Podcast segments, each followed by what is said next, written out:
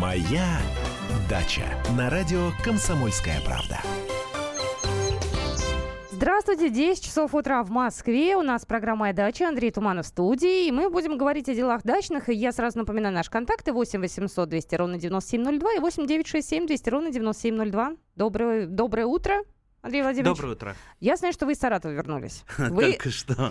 Фейсбук наше все. Вы выкладывали фотографии, рассказывали. Да, вы туда э, за, зачем ездили, что смотрели, что интересного ну, узнали? Много зачем, в том числе и с садоводами встречался. И мне даже подарили местный саратовский арбуз. Я его привез, правда, еще не разрезал. Так что сегодня... Да, большой, большой. Я... Сказали, что вкусный и сладкий. Вот у меня арбузики пока еще маленькие в теплице, совсем маленькие, поэтому будет интересно попробовать саратовский. Кстати, там жара под тридцать градусов, угу. Очень так это самое, прям как, как возле моря. Я хотела спросить, Андрей Владимирович, вчера э, я узнала от Леонида Захарова, что, оказывается, бывают арбузы девочки и арбузы мальчики. Вчера выбирала арбуз, но так и не разобралась, с какой стороны на него смотреть нужно, чтобы определить. Mm-hmm. Вот, это а, вот... а Леонид Захаров откуда это взял? Сказал, что тоже подчеркнул из источников. Ага, я ему верю. Из источников. Нет, это, это все придумки. Это не правда, это что ли? Ну, нас обманули с ним? Вас обманули, вас обманули. Ну, слушайте, какие девочки и мальчики. Вот я тоже хотела спросить. Это что, из мужского цветка, что ли, вырастает арбуз? Не знаю. Нет, мальчик из мужского цветка не вырастет. А, вообще, арбузы, вот я выращиваю в теплице, да, я их опыляю, как пчелка лично, самостоятельно, потому что э, большинство арбузов пчелоопыляемые, э, вырастает мужской цветок, вырастает женский. Как это сделать? Это очень просто. Я просто беру мужской цветок, обрываю у него листочки, просто вставляется в женский э, ц- цветок, ну, то есть фактически там э, переносится пыльца, и образуется, образуется завязь, потом подвешиваю этот арбузик в сеточку, потому что он в вертикальной культуре, он растет не просто стелится по земле, как mm-hmm. на бахче, а по веревочке я его подвиваю. То есть не сам он цепляется, mm-hmm. а я его mm-hmm. так, так вот завиваю вверх. Ну и чтобы арбуз не сорвался, потому что арбузы вырастают иногда большие, у меня есть опыт, это было лет, наверное, пятнадцать назад, и я вырастил в теплице арбуз, но я целенаправленно выращивал крупный арбуз. Это был и сорт крупноплодный, и я удалил все завязи, он у меня полтеплицы занял, этот арбуз, на пятнадцать с половиной килограмм я потом взвесил, и был он сладкий, вкусный. Сейчас я, конечно, выращиваю маленький, потому что, ну, здоровый арбуз — это не очень э, прагматично. Ну, а, куда его потом такой да. большой-то? Съесть сразу не получится, неделю есть неинтересно. Ну, как, это, как, как с помидорами. У меня первый урожай томатов, очень крупноплодные помидоры. А вот первый томат, я, правда, его не взвешивал, у меня весы сломались, но он больше килограмма весит, один, один? один помидор. Я его разрезал, ну, вернее, я...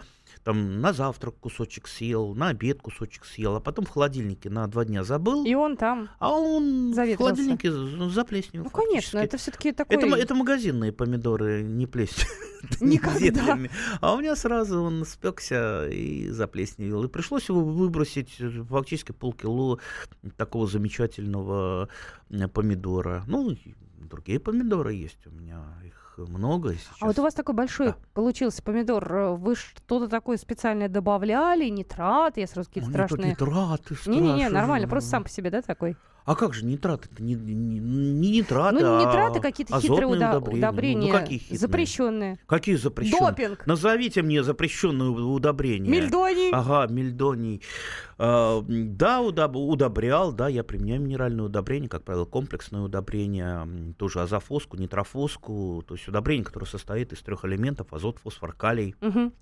в тех самых пропорциях, которые, по крайней мере, никогда не навредят. Не навредят. Поняла, я просто, э, опять же, пугалок начиталась о том, что арбузы чем-то накачивают, mm. чтобы они созревали. Ой, ой, ой, Нет ну такого? Ну, слушайте, ну, ну, Есть ну, такое. хватит друг друга пугать. Так я же вот для вас, хватит друг вас друга и спрашиваю. Пугать. Вот те самые Кричека. арбузы, которые сейчас у нас продаются, как, как правило, ну, они могут быть не очень вкусными, они не могут очень, очень там, спелыми, сахарными, но, по крайней мере, с нитратами давным-давно уже разобрались все-таки. Контроль существует, и последнее время я не слышал слышал, чтобы торговцев там ловили, чтобы там нитраты зашкаливали. Угу. Да и нитраты-то, извините, азотные удобрения нынче дорогие. И просто никому не придет в голову, что называется, их там ведром сыпать под, э, на бахче. Это дорого все. Поэтому применяют по норме. А когда вы по норме применяете те же самые азотные удобрения... Ну нет ничего опасного. Ну как нет ничего? Да, они, нитраты существуют. Ну опасного для здоровья-то ну, нет да, ничего. Да, понимаете, опасно это превышение нитратов. Да. Вообще-то азот — это один из главных строительных материалов. Как это самое... Где-то я видел табличку... Продавала дама что-то, написано без нитратов, вообще без нитратов. Совсем. Ага, а совсем, совсем без нитратов, да. Ага. Такого не бывает. Так что ешьте арбузы спокойно. Можно С- же покупать, да? Самое главное, не в, вот, вот даже если там какая-то превышена доза нитратов. Слушайте, это вы не съедаете арбуз один сразу. Понимаете, отравиться можно всем. Даже если вы просто воду возьмете и ведро выпьете, вы что? Вы, естественно, будет вам плохо. Так и если арбуз один вы съедите с жадности, да, или положите его в холодильник, будет он там мариноваться, или не в холодильник, будет на окне где-то стоять, мариноваться, разрезанный там неделю, вы по кусочку будете есть, он скиснет, и вы отравитесь рано или поздно им. Все в меру хорошо. Пару долек арбуза, они вам не повредят. А то, что арбузы стали невкусные, потому что э, выращивают в основном э, голландские гибриды, скороспелки, которые вот по сути своей... Вот тут невкусные. Сообщение приходит, mm-hmm. я сразу зачитаю. Какой контроль? Мой нитрат-тестер не показал ни одного нормального теста арбуза, ростовчанин. А, нитрат-тестеры, вы никогда с помощью бытового нитрат-тестера ничего нормально не померите, потому что, а, допустим, содержание тех же нитратов, они настолько различаются по глубине. Одно количество у кожицы, другое количество внутри, и это настолько там погрешности, только в лабораторных условиях. Все эти игры с бытовыми нитратометрами — это полная туфта. Что здесь сегодня утро каких-то просто вот... Не то чтобы разочарование, но разрывы шаблона. Просто. Какой шаблон? Ну, никто не мерит. Ну, это только любители, что называется, которые придумали для себя. Вот я там буду есть здоровую пищу, я там нитратометром буду мерить. Да ничего вы нормально не поверите. Кроме того, что значит превышение? В разных культурах разное ПДК нитратов. Одно дело в свекле, другое дело в картошке. Мы обязательно продолжим разговор наш. Если вы хотите с нами поспорить, либо наоборот согласиться, восемь восемьсот двести ровно девяносто семь ноль два и WhatsApp восемь девятьсот шестьдесят семь двести ровно девяносто семь ноль два. Моя дача. Моя дача. На радио «Комсомольская правда». Итак, продолжается программа «Моя дача». Андрей Владимирович Туманов в студии. Вот нам приходит сообщение. Садовые овощи показывают чистыми. Это вот про нитратомер. Что, опять же, что значит чистыми? Что значит чистыми? Знаете-ка, я уже сказал, что для каждого овоща свой ПДК. Например, свекла, она накапливает э, нитратов, и это для нее норма, там, в три раза больше, чем салат. Это для свеклы норма. Понимаете, для каждого овоща свой ПДК.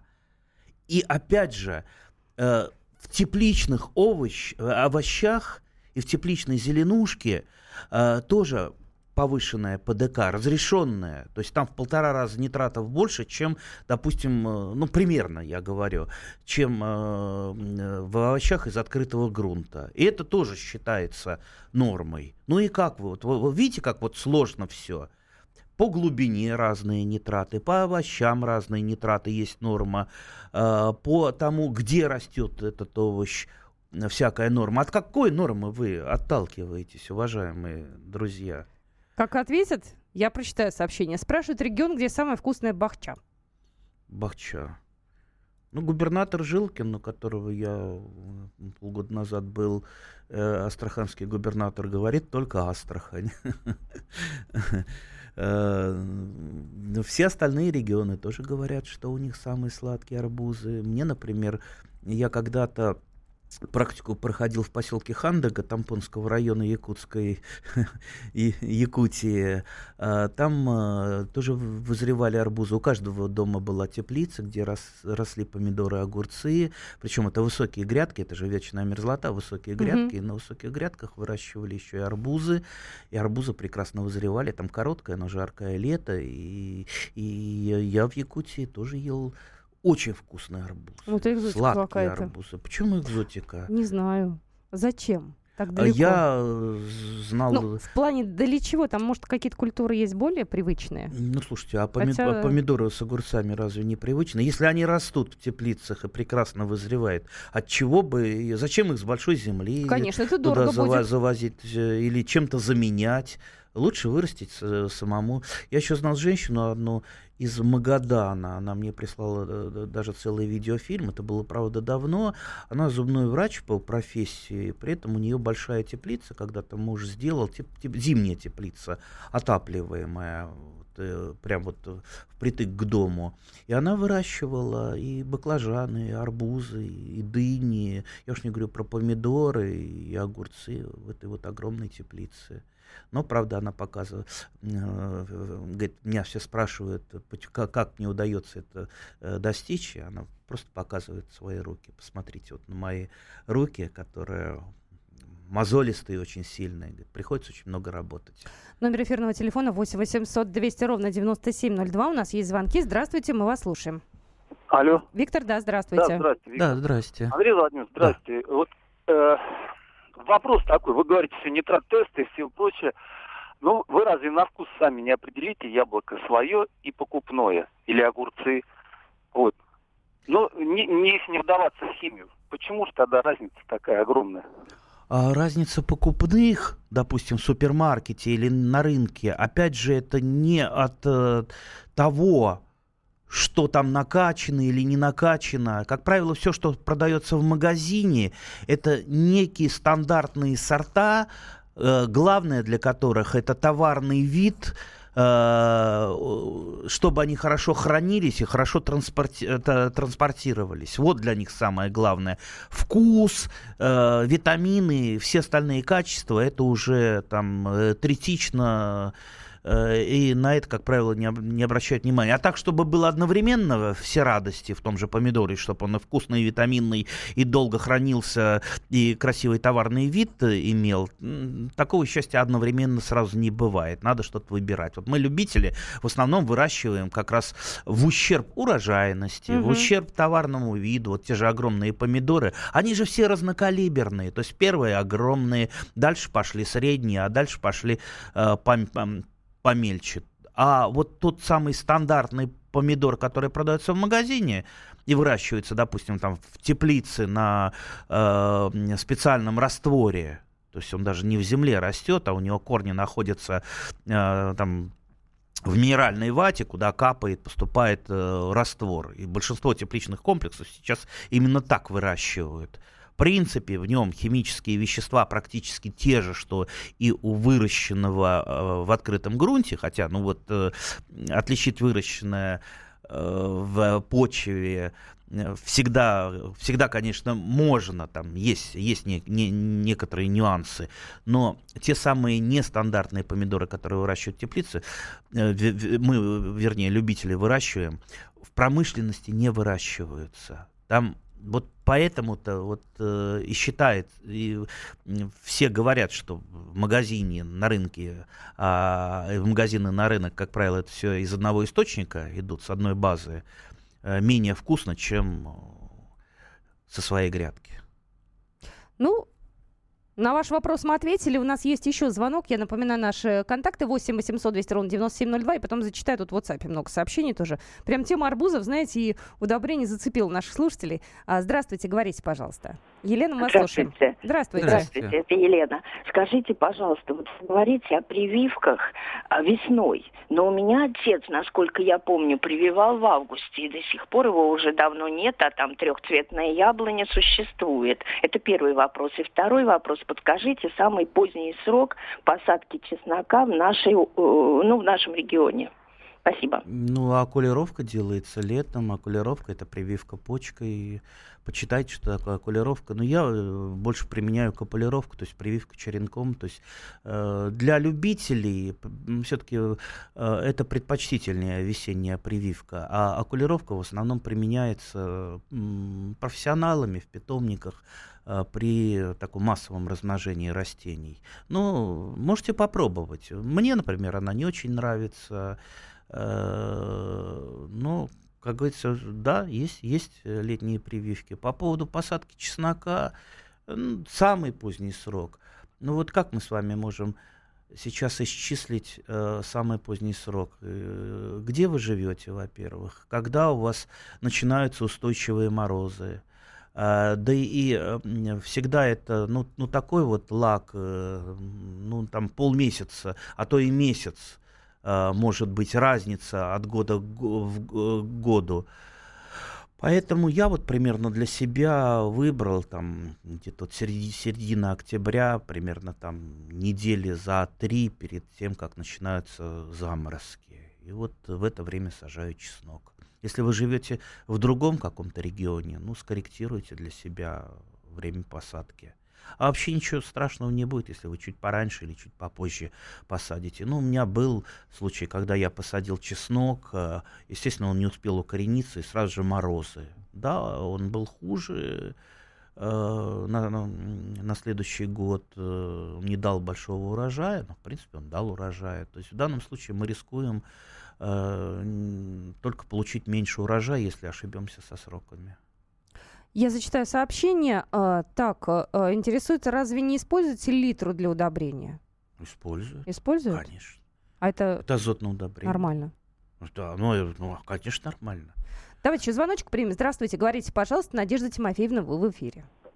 Здравствуйте. Здравствуйте. Андрей Владимирович, у меня двадцатилетний опыт садоводства, у меня частный дом. И в этом году за двадцать лет на моркови первый раз появился странный зверь. Ярко-желтые нити, которые опутывают ботву, она сохнет и пропадает. Я ее собираю пальцами, растопыриваю пальцы, как гребенку, и эти нитки собираю. Что это за зверь? Первый раз за двадцать лет. И это надо, конечно, посмотреть. А вы можете нам прислать фотографию? Я сам посмотрю, если сам не смогу определить, потому что я... Я не умею. Вы можете, ну, знаете, или что? Попросите Вы попросите кого-нибудь. В WhatsApp у нас есть такая возможность, мы принимаем фотографии. WhatsApp наш восемь девятьсот шестьдесят семь двести ровно девяносто семь ноль два. Если есть возможность, попросите там, не знаю, родных, близких, чтобы вам э, помогли настроить WhatsApp и прислать сообщение. Да. А я покажу Андрею Владимировичу дальше. Если, если я сам не знаю, а я же тоже ну, ну, не всего знаю, я, я, я любитель, а не профессионал, тем более не профессиональный фитопатолог. Если не получится, я просто поеду, покажу это э, фитопатологу, мы с ним посмотрим и определим, что это за зверь, что это за болезнь. Возможно, вот сейчас морковь э, у многих сохнет из-за морковной мухи. Морковная муха, то есть личинка морковной мухи повреждает морковь. Это выражается в том, что вот, э, когда вы дергаете морковку, там угу. такие вот признаки подгнивания в некоторых местах, а если вы разрежете морковь, морковку по срезу, как будто вот иголочкой пр- провели такие тон- тонкие ходы от э, личинки морковной мухи. Естественно, такая морковь не хранится, она практически уже осенью сгнивает. Давайте еще звоночек примем. восемь восемьсот двести ровно девяносто семь ноль два. Александр, говорите, пожалуйста, вы в эфире. Добрый день. Здрасте. У меня будет два вопроса. Вопрос первый. Как вы относитесь к книге господина Курдюмова «Огород без забот»? Я, в принципе, нормально отношусь ко всем книгам просветительским, но всегда говорю, не сотворяйте себе кумира, да, потому, да, да, да. потому что каждый, каждый автор пытается сказать, что вот его способ это единственно правильный, единственно верный. Вы, как говорится, знаете, а Васька слушает да ест. Вы все читайте, отбирайте для себя что-то полезное и отвергаете э, бесполезное. Нет, нет таких вот авторитетов, которые вот, вот надо следовать на сто процентов, это истина в последней инстанции. Понимаете, каждый участок земли – это свое хозяйствование. Каждый человек, естественно, он по-своему тоже хозяйствует. Понимаете, вот я сейчас, как я, я могу, допустим, даже традиционными способами у себя хозяйствовать на своем участке. Если я вот сейчас вот по командировкам езжу, я две недели на участке не был. У меня мама старенькая уже болеет. Никто не, никто не поливает, никто не пропалывает. Вот сейчас я поеду на участок и буду там в пожарном порядке сорняки полоть. Но это же ненормальная агротехника, это ненормальная работа. Да, мне стыдно за огурцы, мне стыдно за помидоры. У меня же там фитофтора пошла в теплицу. Ну вот, понимаете, вот каждый участок, особенно любительский участок, это свой мир. И вы должны отбирать свой опыт, вот крупицы опыта из всего. И э, вот э, слушайте всех, но э, пропускайте это через призму себя. То есть набирайте свой опыт. Ну, давайте так, своим опытом вы можете поделиться, позвонив нам по телефону восемь восемьсот двести ровно девяносто семь ноль два. Если у вас опыта не хватает, вы можете позвонить Андрею Владимировичу, спросить. Я так понимаю, что вопросов сегодня будет очень много, их в WhatsApp много. Я их обязательно зачитаю. Номер WhatsApp восемь девятьсот шестьдесят семь двести ровно девяносто семь ноль два. Имейте в виду, что в WhatsApp вы можете присылать фотографии. Если у вас какой-то завелся, может быть, нехороший вредитель или что-то еще, вы можете прислать фотографию. Покажу Андрею Владимировичу, он скажет, что это вот тот-то и тот-то. Будьте с нами. Моя дача. Моя дача. На радио «Комсомольская правда».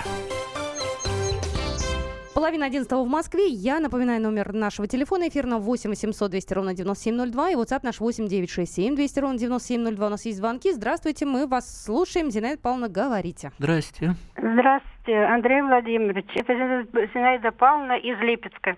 Подскажите, пожалуйста, вот у меня в этот год на даче огурцы какие-то растут, не прямые, а какие-то все крючковатые. Что не хватает этим огурцам? Чаще всего это калий или э, фосфор. А, ну, чаще всего бывает и того, и другого. То есть, по-видимому, э, вы не очень хорошо удобрили свои грядочки. Огурец очень интенсивная культура, выносит много удобрений, вернее, элементов, макроэлементов и микроэлементов из почвы.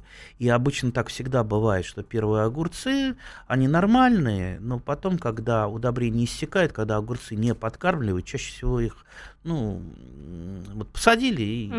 не, не подкармливаются, то есть внесли что-то в почву. Когда э, тот же фосфор и калий иссякают, они либо либо заужаются к концу, либо наоборот, к концу они становятся толстенькими, ну и кривыми. То есть это, это неправильная агротехника. Неправильная агротехника. Ищите, ищите, где вы что-то не доложили. Неправильная агротехника из-за нехватки минеральных элементов. Поэтому скорая помощь — это, ну, подкормить... подкормить тем же комплексным удобрением, полным минеральным, где особенно быстро, лучше быстро растворимым, жидком виде. Хотя уже сейчас, вот я неделю назад был на даче, угу. э, ну уже огурцы начинают потихонечку болеть, они у меня в открытом грунте растут, то есть уже э, часть листьев я обрезал, э, потому что они там желтеют, уже покрываются пятнами. Ну, у меня, правда, ну, что называется, без присмотра сейчас это растет, без особого присмотра, как я уже говорю, ужасно стыдно. Но вот приезжая на дачу один там день в неделю, а то и в две недели, конечно, очень трудно навести порядок. Ну, тут уже, знаете, меч- меч- мечты пошли, как у большинства. Вот, вот выйду я когда-нибудь на пенсию, вот я оторвусь, вот буду каждый день.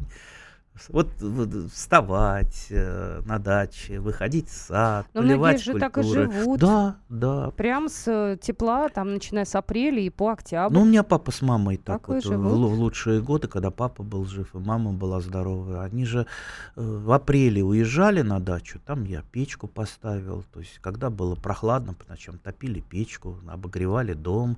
И жили до поздней-поздней осени. Они очень... Возвращаясь в город, для них это было было, ну, знаете, ой, опять вот перезимовать там два-три месяца и скорее-скорее на дачу.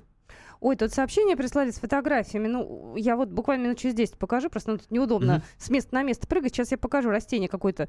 Э, прислали э, фото, зеленые листики такие, красные ягоды. Э, не красные они какие-то. Ну, вот Андрей, на сливу похоже. По-моему, Андрей Владимирович сейчас возьмет прямо вот во время эфира и подойдет. Что это такое? На что это похоже? Это слива. Слива? Даже я сказала, что это сли- слива, да? Вот. Видите, как у нас все просто? В WhatsApp присылайте фотографию. О, хотя, Андрей Владимирович, глаз алмаз. Хотя, ну, не, ну, хотя там, э, мало ли, в общем-то... Но есть не надо, да? Нет, нет, э, ну... Есть, допустим, какие-то ягоды, которые можно определить там, за другую ягоду. Вот вам показали войлочную вишню, просто сами вишни.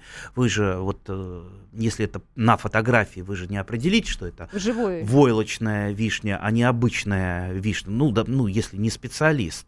А это две очень разные культуры. Та же войлочная вишня, она скорее ближе к сливам, чем к вишням. И привить на нее можно, например, сливу, но вишня на ней расти не будет. Номер эфирного телефона восемь восемьсот двести ровно девяносто семь ноль два. Здравствуйте, Галина. Говорите. А, здравствуйте, Андрей Владимирович. Здравствуйте. Скажите, пожалуйста, вот можно пользоваться одним Байкалом М1 э, и больше ничего не удобрять, ни, ни фосфатом, ни, ни, ни азотом, ничем? Вот э, я прочитала инструкцию, там написано, что почва восстанавливается полностью, плодородие почвы, и ничего больше не надо. Ну вот я не знаю, угу. так это или нет. Замечательно. А откуда возьмутся минеральные вещества, скажите мне, если их там нет? Вот откуда они с неба упадут? Понимаете, поменьше, поменьше рекламные байки слушайте, потому что вот, э, э, у того препарата, который вы назвали, я не хочу щас, сейчас вот никого рекламировать и повторять, там есть свои плюсы, есть свои минусы, но это не заменит минеральные вещества. Если вы не вносите, допустим, органику, у вас не происходит минерализации веществ в почве. В принципе, если вы не вносите, не вносите органику и нет минерализации, можно заменить э, минеральными удобрениями. Но если вы ничего не вносите, а только, допустим, э, там, микробы, стимуляторы, то откуда возьмутся элементы-то? Их... Они ниоткуда по волшебству и по, по мановению волшебной палочки не возьмутся. Так что никуда мы не денемся от традиционной агротехники. И все обещания, которые... А знаете, вот каждый год появляются десятки разных препаратов, стимуляторов.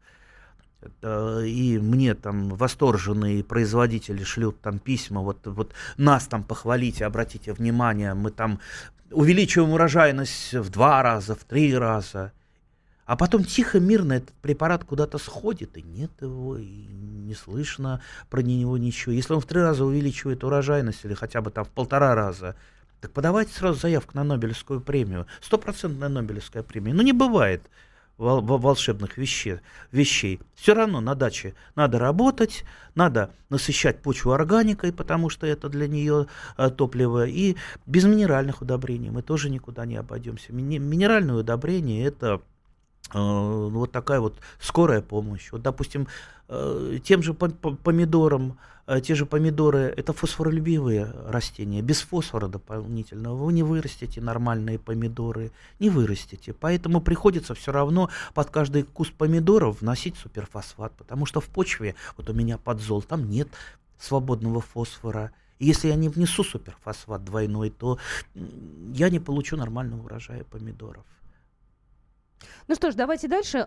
Для посадки картошки используем дра... золу древесную. Полезно ли это, спрашивают? Полезно. А чего же не полезно-то? Но только древесную золу надо немножечко осторожно под посадку именно картошки использовать, потому что она немного, но провоцирует заболевание паршой. Парша картофеля – это такие изъязвления. Но, в принципе, э, ну, лучше золу не в лунку класть, а осенью перекапывать. Если вы перекапываете э, картофельное поле осенью, во-первых, зола есть э, такой, может быть, не очень мощный, но раскислитель, а все почвы у нас э, имеют повышенную кислотность. Повышенная кислотность, она э, угнетает э, растения, большинство растений. Плюс в зале есть калий, немножко фосфора и микроэлементов очень много. Так что зола это очень полезно. И я, например, вот за зиму там нажигаю несколько ведер золы, просеиваю, и практически у меня вся зола уходит. Для меня зола это очень ценное удобрение. Так что любите золу, она вам... А это, ва- это ваш помощник. Давайте еще звоночек восемь восемьсот двести ровно девяносто семь ноль два. Здравствуйте. А, Раиса Тимофеевна, алло, да, вы в эфире. Алло, алло, алло, алло. Здравствуйте, здравствуйте, здравствуйте. У меня вот такой вопрос. Значит, у меня зародыши огурцов засыхают. Что не хватает им? И почему? Прямо вот пучками, пучками они засыхают. Что за сорт у вас или гибрид? Как вы выращиваете? Гибрид, ну, в теплице я выращиваю, а, сею се, семя не, как сказать, сухими, прикрываю. Это вот понятно, теплицу. А сорт и гибрид какой? Гибрид, значит, так, Герман. Герман, хороший гибрид, замечательный. Очень хороший гибрид. А, так, ну вот в основном Герман. Угу.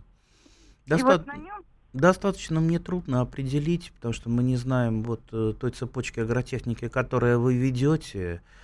Тут может это быть и заболевания, физиологические заболевания, либо грибные, грибные заболевания. Но если вы выращиваете огурцы по огурцам много лет, естественно, забо- огурцы будут уже где-то там в начале лета потихонечку заболевать, а уж к середине лета там, или там, в августе они, и листья у них будут болеть очень сильно, покрываться пятнистостью, и часто вот так вот завязи э, загнивают и опадают. То есть можно здесь э, поискать. Начните, начните с нормального плодосмена, то есть не выращивать культуру по культуре. Э, ну и, естественно, подбирайте гибриды, они более устойчивы к болезням и вредителям. Э, ну и ведите правильную агротехнику. Ну что же, мы да. продолжим буквально через пару минут. Будьте с нами. Программа «Моя дача» продлится до одиннадцати утра, и мы в прямом эфире. «Моя дача». «Моя дача» на радио «Комсомольская правда». Итак, мы продолжаем наш эфир. Я напоминаю, что вы можете позвонить, а можете прислать сообщение восемь восемьсот двести ровно девяносто семь ноль два. Я зачитаю сейчас сообщение, но перед этим мы услышим в нашем эфире Виктора. Здравствуйте. Здравствуйте. Здравствуйте. Это Виктор, север Подмосковья. У меня сейчас помидоры цветут. Вот они успеют в таких условиях вызреть? Или стоит цветы обрезать? А как, какой сорт или гибрид ваших томатов? В открытом грунте у меня сосед просто... И первый раз я выращиваю. Сосед мне дал, подарил эту рассаду. Подарил, то есть вы не знаете. Ну, естественно, нет. Мне достаточно трудно ответить. Они заболели у вас уже фитофторы? Или нет, еще нормально. Нет? Вы их, нормально. Вы их обрабатывали чем-то или нет? Или... Нет, в открытом грунте они у меня так продуваются. Продуваются. Это что, первые цветы? Или вы какой-то урожай собрали? Урожай еще зреет, еще не собрал. Ага. Ну, понимаете, в данном случае мы, мы можем спрогнозировать, что, скорее всего, то, что цветет сейчас у вас в открытом грунте, из этих э, цветов вряд ли что-то получится, потому что, э, ну, даже если сейчас у вас нет фитофтора, она уже на подходе. То есть, тем более открытый грунт даже, не, не теплица. Я бы большую часть цветов бы оборвал. Пусть на, наливаются те плоды, которые сейчас есть. Ну, естественно, посынкуйте по максимуму, ограничивайте рост, не давайте томатам расти. Так что, ну, есть сомнение, что из них получится, получится товарный помидор. Это может остаться горошком, который, да, горошком, который вы никуда, никуда не используете. Зато красиво. Я здесь с другой стороны подхожу, с эстетической. А, у нас сообщение есть. У меня на даче живая изгородь из туи. Брабанту очень нравится, сорт брабанта, но кончики начинают бронзоветь, они не сохнут, смотрятся очень, а, не очень красиво. Это проблема или нет? Что с этим делать, чтобы было плотное зеленое покрытие туи? Mm. Правильная агротехника, еще раз, удобрять, правильно. Я свои, у меня немножко другие виды туй. Так, ну и, конечно, зим, вернее, ранней весной прикрывать чем-то туи, чтобы они не выгорали на, ранневесе, на ранневесеннем солнце, потому что отражение, когда идет вот яркое солнце, отражение от снега, и само солнце яркое, и часто подгорают либо кончики ветвей. Вот это очень... Вот, вот у меня так вот постоянно страдает ельконика. То есть, если я ее не прикрыл, там не успел, либо укрытие сорвало, обязательно, обязательно вот эти про- проблемы. Поэтому э, прикрывайте весной, правильно ухаживайте, периодически подкармливайте, все у вас будет в порядке. Понимаете, здоровое растение, здоровое растение, здоровое растение может быть только при нормальной агротехнике и нормальном уходе. Оно зимует лучше, понимаете, оно подготовилось к зиме, оно здоровое, оно нормально перезимовывает и меньше страдает там, от морозов, от оттепелей, угу. от того же солнца. Но если растение вы, допустим, перекормили азотом, это касается не только туи, но и яблони, и слив, всех растений, перекормили азотом, либо неправильно ухаживали, либо не докормили, вот несчастное у вас голодное растение, Сейчас оно да, ничего не запасло э, под зиму, естественно, оно... уже начинаются с ним какие-то проблемы э, зимой, либо там, там, солнечные ожоги, морозобоины, там, повреждения ветвей, от, даже не от, не от больших, не от сильных морозов. Добивайтесь того, чтобы дерево было сильное, дерево или растение сильное, здоровое, уходило в не перекормленное, не перезабоченное, как еще говорят, а то, знаете, некоторые там бегают вокруг своего растения, там по, чуть не каждый день его подкармливают чем-то, а потом удивляются, почему оно замерзло э, зимой. Потому что, ну, наверное, перекормили азотом, оно не закончило свой рост осенью, не смогло вот, попасть в тот ритм, который у него записан в генах. И, угу. и погибло. Да. Ну или, по крайней мере, пострадало. У нас звоночек есть. Здравствуйте. Татьяна, говорите, пожалуйста. Здравствуйте. Здравствуйте. У меня вопрос э, про виноград. Я звоню со Ставрополя. У нас в этом году погода преподносила вообще такие сюрпризы в сторону минус. Очень, у меня много винограда, более сорока кустов. Он столовый, укрывной, муж ухаживает. Столько раз мы его брызгали, вот, наверное, нет таких средств, которые бы не брызгали, потому что бесконечно вспыхивало милдью, потому что дожди, дожди, дожди, дожди, проливные, затяжные, с туманами. Но вроде бы все прошло, как-то вошло в колею, тепло. А теперь смотрю, буквально вот на днях, очень жаркая погода, удушающая. Я думаю, может быть, ожог, может, это накис на самих гроздях, на самих гроздях. Похоже вначале было, как это солнечный ожог. Теперь смотрю, какой-то, может быть, это бактериоз или что это такое может быть, и как бороться с этой напастью. Ну, вот как, как бороться, ну, как минимум надо определить, а со слов э, очень трудно понять. Мильдью. Мильдью – это грибное заболевание, есть еще аидиум на винограде. Посмотрите по, э, по каким-нибудь там... каталогом, справочником, в, в, в интернете просто фотографии э, описания болезни винограда и попытайтесь совместить со, со своими. И самое главное, вот вы говорите, там брызгали тем, брызгали этим, там. Э, знаете, вот в чем ошибка большинства садоводов, э, любителей? Тем, что они начинают что-то опрыскивать, когда растение заболело. Для растений это поздно, это все, это э, вы уже не вылечите. То есть грибная болезнь, она сделала свое дело. Ну, остановите вы ее, да, там придушите чуть-чуть, но все равно э, растение уже пострадало.